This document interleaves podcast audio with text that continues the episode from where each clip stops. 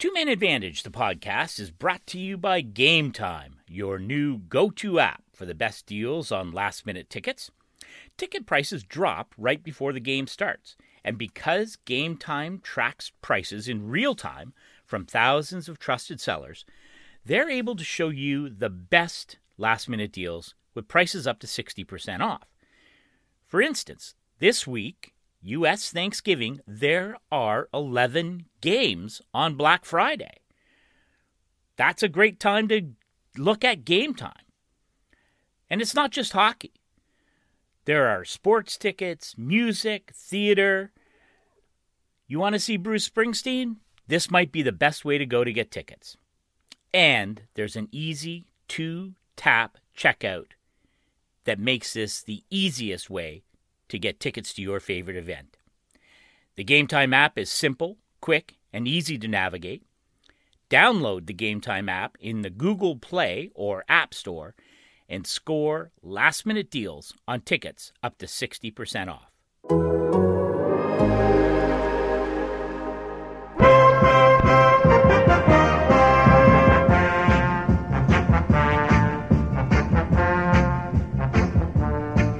Hey, everybody, Scott Burnside back for another edition of Two Man Advantage, the podcast.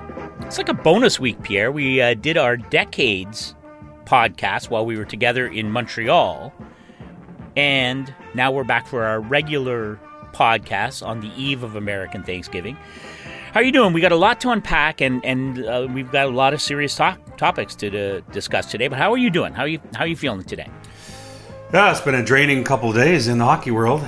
That is for sure.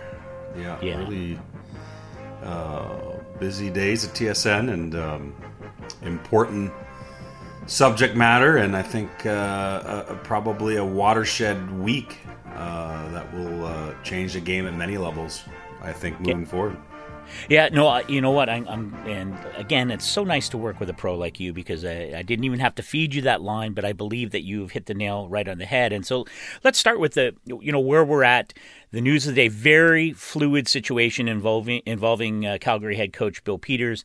As you and I are chatting, uh, GM Brad Treliving is uh, in the still in the midst of an investigation uh, stemming from allegations from former minor pro player Akim Aliu, who played for Bill Peters in Rockford when both were the uh, Chicago uh, organization. Allegations uh, that Bill Peters used racial slurs in regard, regards to Aliu, and then other players coming forward talking about what they felt, you know, various levels of, of abusive behavior at the hands of Bill Peters while they played for him uh, in uh, in different organizations, including the Carolina Hurricanes.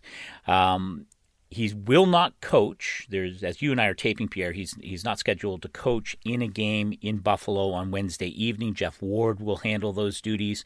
He was not made available to the media after a game in Pittsburgh. It was during that game that those allegations came to light. Um, and, and I'd like to start with just how Brad Treliving is handling this um, and how important it is for the Calgary Flames to, to, to get this right. That, that this is, a, you talk about watershed moment, big picture, but for this organization, this is a pretty huge, pretty huge moment. Yeah, and I think given the circumstances, I've been impressed with the way Treliving has really sort of gotten directly involved and from the get go and very aggressively trying to get to the bottom of all these things, being um, transparent in what he's able to communicate with the media about what's going on. Not, I mean, listen, it's it's a brutal position to be in, um, but I, I think I think you have to give him credit to in terms of how the process has played out so far.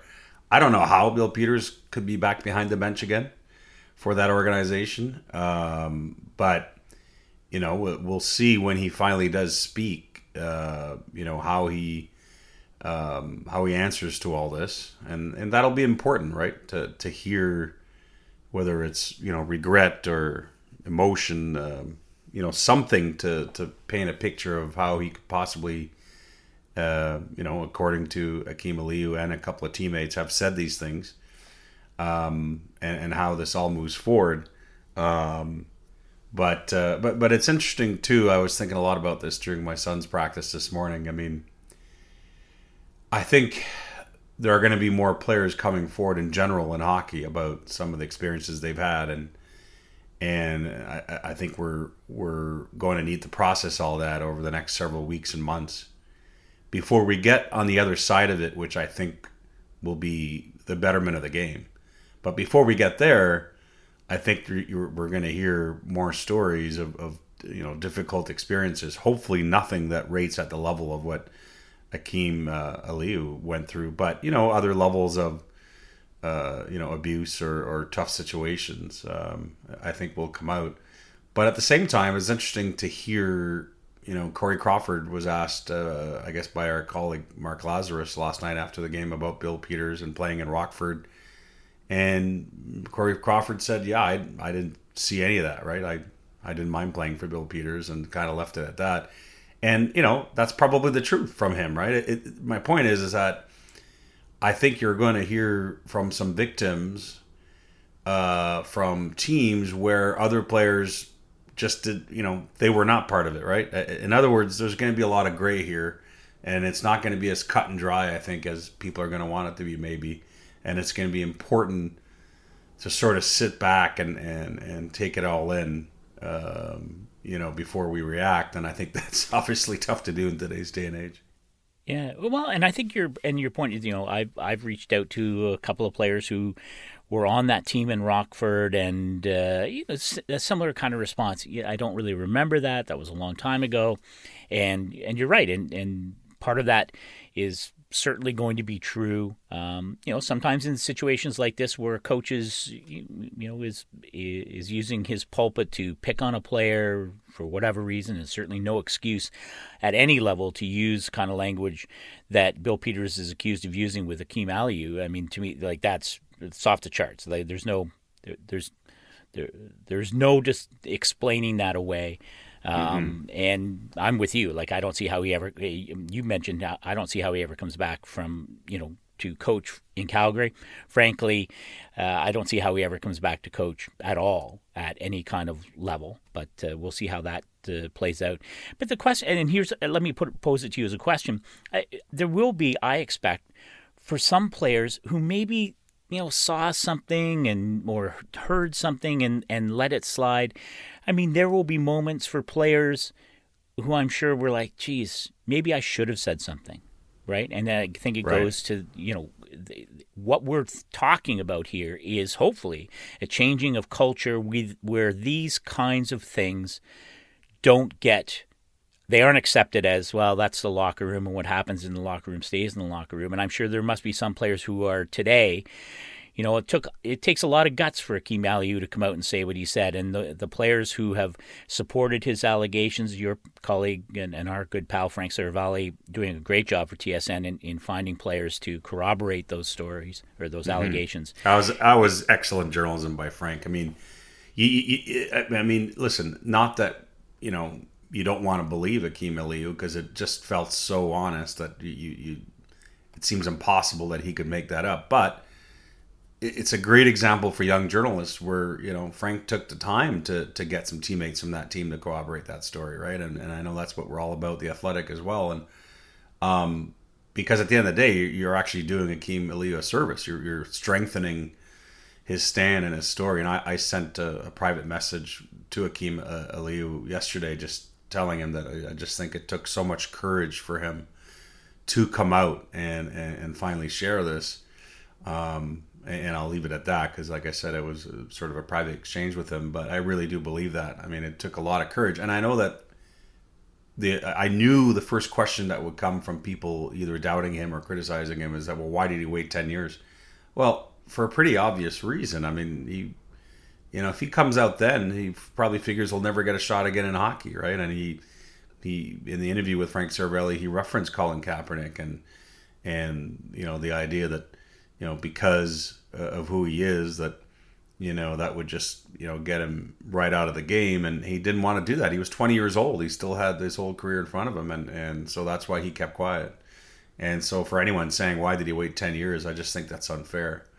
Um, but you know as we continue to continue to sort of tackle so many things here and it's funny because you can even go back to really the whole don cherry controversy as to what feels like this revolution that's happening in hockey, right?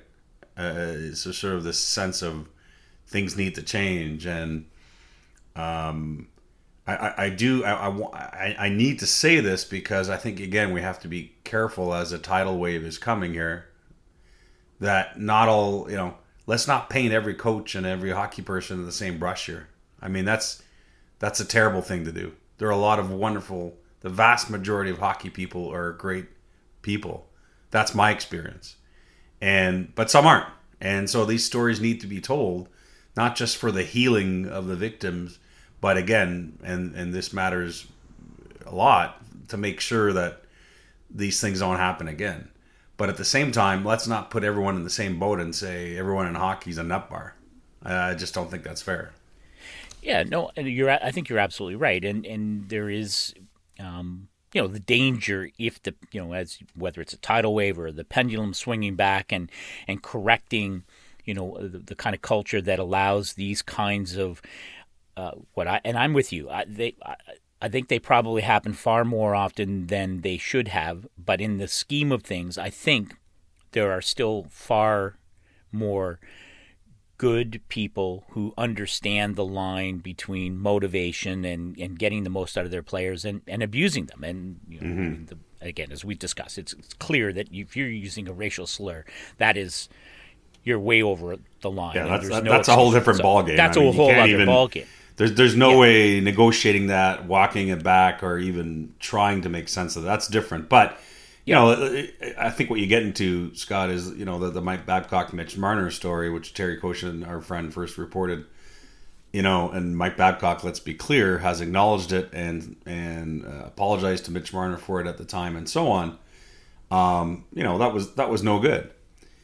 And uh, you know, there are other players who have had issues with how Mike Babcock uh, you know treated them. There are other other players who loved playing for him, and that, this is back to my point of it, really going to depend who you talk to, right? and right, and and and you know, Mike Babcock, if he wants to coach again, can. I'm telling you right now, I know teams that I believe have them on their radar for the next 12 months. So don't kid yourself. Uh, when you're a winner, you're a winner. But what will be important for Mike Babcock, um, a guy that I've known for a long time, uh, is is to change his ways when he if if and when he returns. Right? I mean, you have to adjust to the way that players today want to be coached and and and the way that you need to connect with young players. It, to me, there's a great parallel to the way society has changed. And you know, as I like to say, the way I parent with my kids is different than my dad parented, and that's not.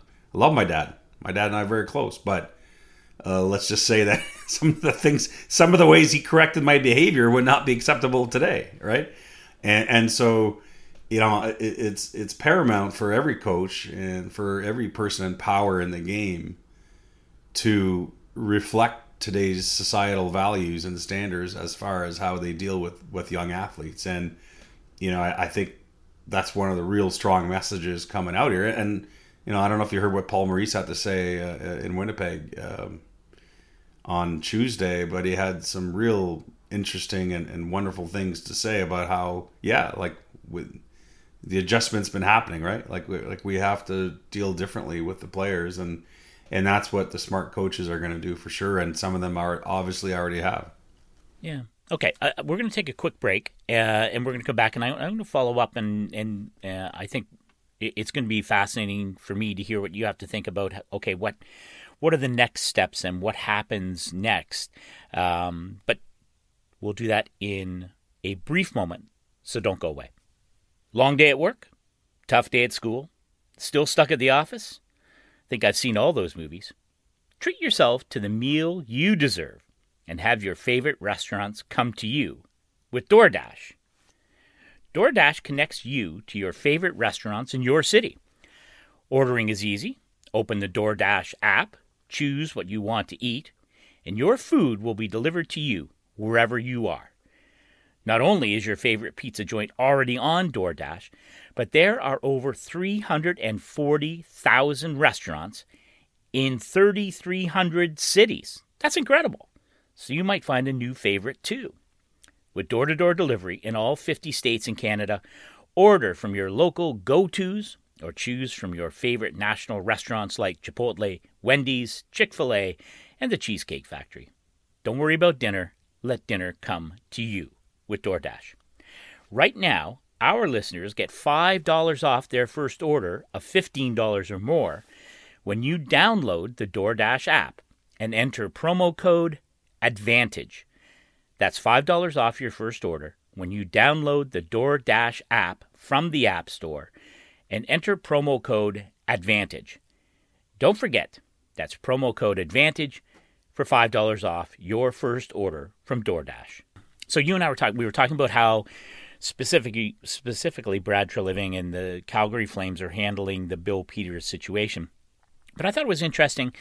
Uh, you know, the league came out very quickly uh, mm-hmm. with a statement saying these allegations are abhorrent. Now I'm paraphrasing because I don't have it in front of me, but very strong language about the allegations. If they were if they were proven true, no place for them. Uh, so clearly, the league is looking at this. What uh, do we need? Because this is kind of an organic thing. I, I don't know whether this is hockey's Me Too movement moment or if that's a fair parallel or not but it, it really has become a kind of organic thing and a lot of it's through social media which you know comes with its own dangers in terms of veracity and, and checking those things out. But where does does the league you know does the league need to have an independent group to look into you know allegations and whether it's at the NHL level or the American Hockey League level or bat, you know lots of commentary now you know has been filtering out of junior ranks. And again where players are probably more susceptible as teenagers to this kind of you know, sort of I'm not talking again we're not talking racial slurs but the abuse of a coach on a player. You know does is there is there a way then to allow people to come forward in safety and talk about their experiences? Mm-hmm. and how important is that moving forward? Yeah it's a lot to tackle. Um, you know I, I i do think that as this tidal wave continues here that you'll I, i'm pretty confident in saying i think you'll hear a lot more stories of abuse coming out of junior uh, compared to the nhl um, i feel pretty confident about that i think. Um, but that'll be important too for sure. Um, you know, I, I think that social media has both its pros and cons, but in, in this particular case, as a vehicle like it was for Akim Aliu to to you know break open the dam on his own personal experience, I think it'll be very important for all these victims. And then, journalistically, you know, you need to take the other steps to, you know, support that story and check it out and everything else. I think privately, um, you know, the NHLPA, you mentioned the NHL. I think the NHLPA has a great opportunity here to reach out through their player reps and make sure that, again, that, that, you know, that, that they are told of some of these stories. And, you know, I don't think that the PA knew about some of the alleged uh, incidents in Carolina, for example, involving Bill Peters.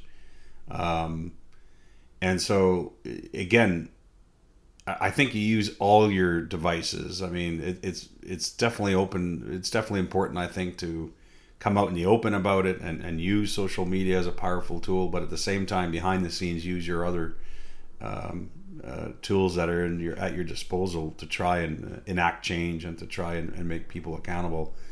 Um, and, and, so yeah it's listen this is not like i said this is not cut and dry and one of the fears that i have in the coming weeks is that people are going to take extreme positions on a lot of these things when i think clearly what's needed is is, is a lot of um, you know a, pragmatic approach that that really tackles some of these issues um, properly and and make sure that uh, that we weed it out yeah. It, does it feel to you? I mean, you mentioned a watershed moment. Like, does it really? Does it feel to you?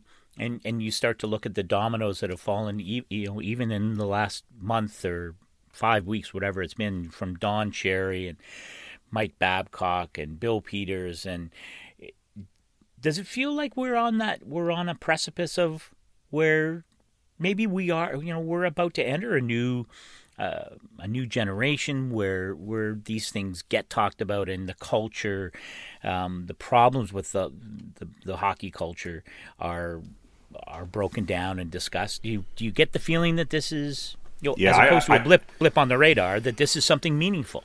No, this has the potential, I think, to become a full blown crisis. I, I mean, I think that I think the doors might get blown open by other stories here. Um, you know, I, I really do. It's not something you know. It's not going to be fun for anyone, but I, I do think it might be a necessary step in order again for to get on the other side of all this in terms of the way things need to be.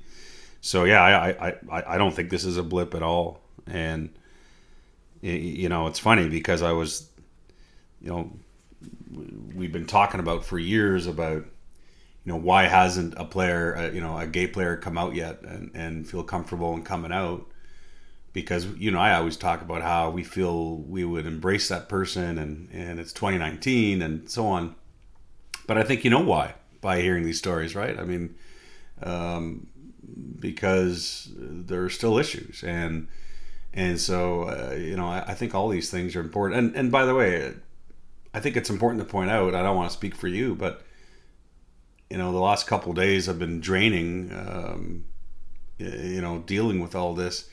You, you also have to look at yourself as a journalist and and you know I've done some soul searching and you know you know I you know I had heard that there were players who were not happy at all with Bill Peters when he was in Carolina but I remember just chalking it up to hey he's a tough old school coach you know um, why didn't I ask more questions right so for that I feel some culpability um, as a media person that you know I didn't chase down some of these angles when I heard something.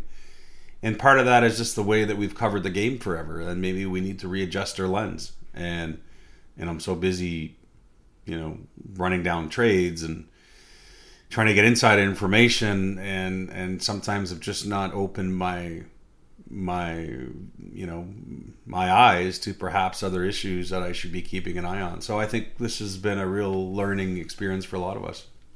But and I think you're absolutely right, and and I think part of it is that we have, you know, historically we've lionized, uh, you know, a lot of these coaches who were hard as nails, and and you know, eh, and we know you know guys like Mike Keenan, and you know the stories about Scotty Bowman in Montreal are legion about how he you know challenged Jacques Lemaire, and you know the the the stories about what he did to get the most out of one, you know, the, arguably the greatest team of all time. And again, I'm not saying that either Mike Keenan or Scotty Bowman was abusive to his players in a way that we need to be, you know, cognizant now. But we have certainly, you know, that's been part of the narrative of how that's a great thing. Ken Hitchcock, you know, I spent a lot of time with Ken, and you know, but and when you talk to players that played for him, and you know, Brett Hull talks about grow the growth that he experienced playing for Ken Hitchcock in Dallas, where he won a Stanley Cup, of course. But it was like it was hard when you you know they sort of joke about it now, but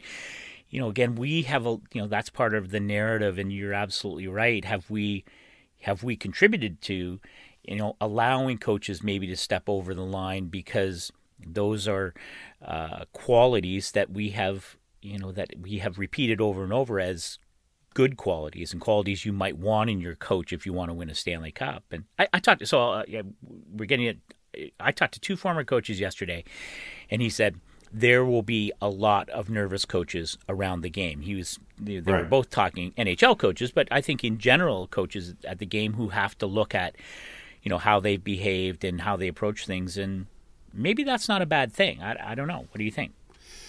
No, and you know, I, I think, you know, I, I think the, you know, the solution here or the challenge is that you need to find a way to coach these players without yelling at them, which is, you know, has been the way forever. I mean, I'm not trying to make light of it, but, but I, I'm serious. Like, I, you- you're gonna f- have to find a way to still have accountability and discipline in the structure of your organization without the old school way of embarrassing a player or you know reducing them to fear whatever. I mean you you decide which example you want to use but i, I just think this is representative of the way society has changed and you know and and by the way don't don't forget that the kind of money a lot of these players are now making early earlier than ever in the history of the nhl in terms of the cycle of a contract they're making money as of their second contract it has empowered players in a way that players have never been empowered before, vis-a-vis their you know the people above them, and um, and and so that changes the dynamic too. I think of the relationship, right? Um, but again, the, the, bottom line is this: there still has to be a way where, you know, coaches decide who gets to play and how much they play, and, and everyone buys in, without. And it's easy for me to say. I don't even, you know, but without resorting to some of the old old school ways of bringing players into the fold, right? And uh, you know, I mean, that's going to be the challenge, absolutely. And you know, again, you can't have the players running the team. you know, you can't have the players deciding who's on the power play, but but there has to be respect there between the coach and the players, and still an understanding of who's making the decisions. It's I, you know it, it is it's such a fascinating thing because the, you know again the dynamic between coach and player is always, I mean, what do we talk about when we're trying to determine, you know, why are the why did Craig Berube have what happened there in his relationship with those players? And you know, Doug Armstrong talked about it a lot during that playoff run. They, you know, Greg Berube is an old school guy, very tough, um, and made his message very clear. And I talked one of these coaches I talked to. He said, you know, part of what we're asked to do is to force players into uncomfortable situations, to get the best of themselves, to do things they might not think they're capable of doing. And you, you alluded to it, this idea of breaking them down and build and then building them back up, remaking them. But you're right, there has to be a way to do that where it's not abusive and destructive and it, it doesn't belittle them and, and and you know, but you're right, that's the that's the great question now. I think facing the game, and and maybe and it's a question the players have to ask themselves too. Well, what, where's my limit on what is acceptable to me? Um, yeah, I don't know. It, it's it's it's you pointed out. It's not an easy thing to wrap your arms around, and and, and it's going to take time to, to, get there. And and I think the layer, the other layer to all of this, um, and you know, in particular and again, this is very delicate, and I want to say this carefully, but in particular, to I mean, it was just so heart wrenching for me to hear what uh, Akim Aliu had to say to Frank Seravalli. I, it just stopped me in my tracks. Like I just can't. I, I really. It, it's just so wrong and so reprehensible that it. I, I really, my head was spinning for quite a while after all this came out. Um, but on a bigger picture scale, again, tying it to what's happening in society, you know that one of my complaints uh, within the game for a long time is that a lot of the same people keep getting hired for these for job for jobs in power in hockey, and you know, um, you know, we're starting to see more women uh, in the game, which is fantastic. Not nearly enough for my liking, but you know, very few people of color in, in hockey in terms of positions of power, very few Europeans. And my point is that the more that the NHL can continue to grow as far as reflecting uh, the multicultural, um, you know, facets of society, and uh, it's continuing to grow in the game too. I, I think it's going to foster a healthier environment in many ways. That that's my thought. I mean, you may disagree with that, but uh, I also think again, it's not directly tied to all this, but I do think it's it's one of the issues that um, um, that that has faced the game at times. Yeah. No, I think you're. I think you're absolutely right, and I think that's why, you know, it's been so interesting to watch Seattle in its formative stages, in the team that they're building. You know, in both you know hockey ops, of course, but also in terms of their marketing and all of the the, the way they are building their team and I, I'm using my air quotes because we're we're not close to having players there yet, but to reflect one of the most diverse markets in North America, right? I mean, and that's I mean they that that team in Seattle is going to reflect that city, and I think it's going to be a great example for the rest of the hockey world, and I think, frankly, for for all of pro sporting, right? Uh, where you you're exactly right. We can learn lessons about bringing more voices to the table who can say, you know what, I know you've always done it that way, but that doesn't make any sense, or that's wouldn't it be much better if we did it this way? And and I think that dialogue comes from having different perspectives. And, and you're right. And which, whichever community you want to, you know, hockey is in many ways has been a closed society for a long time. And the more it opens up, you know, whether it's having more European GMs or coaches, people of color, all those kinds of things, I think it's hugely important. And maybe that's what we're talking about here that these moments, as emotional and on some levels painful to deal with, whether it's Don Cherry or uh, Bill Peters, uh, maybe that sets us on the way. I don't know. I sound like Pollyanna. That's I, you know, I, I you know me. I'm no, pretty much, I like I'm a glass I mean, half listen, full we're, guy. we're going to look back at this season in the NHL and and the impact on the grassroots levels below it, and and remember it. I mean, there's no question in my mind. This is the beginnings of it, and uh, and I don't know that every step taken will be the right ones. I, I think this is going to be a difficult period for the game and for the NHL in my mind. Um, now, there's a financial part to all this I wanted to get into. I mentioned this on Insider Trading on Tuesday on TSN, um, and it's not nearly as important as all the things we've talked about. But it's something I know that a lot of people around the league are keeping a very close eye on, Scott. And that is in the event that if Bill Peters is relieved of his duties, and as we tape this, we, we don't know that yet for sure. But if he is, there are people wondering about the remainder of his contract. My understanding is he's owed approximately two million uh, this year and two million next year. He makes two million a year, and so there's a year and a half left on his deal. Normally, as we know, when a coach gets fired, he he he gets you know he gets to get paid the rest of that deal, right? Um, there are people wondering because these con- these contracts, which are you know essentially employment contracts like any other, but have eth- ethical clauses in them, right, in terms of conduct and so on.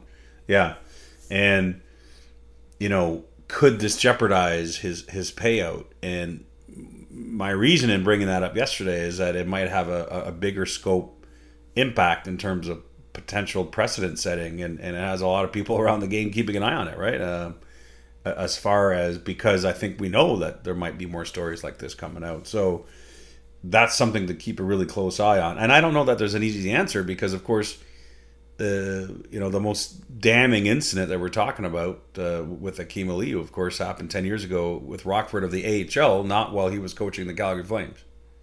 And how does that impact the fact that you know his contract right now is with the Calgary Flames? I, it, it, it's I don't know that I have an answer for it, but I can tell you right now, it's one of the things that that came up a lot for me yesterday in talking to people around the league.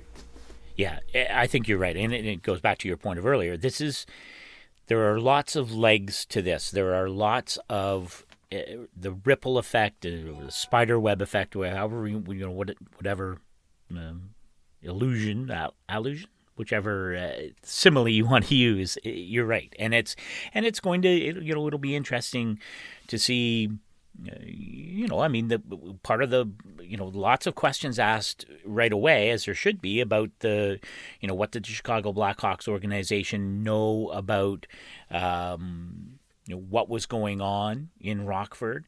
Uh, you know, what's how, what was their reaction? What is their culpability moving forward? And again, these yeah, are, and, and, it's important to note they put out a statement saying that they exactly. were not aware of it.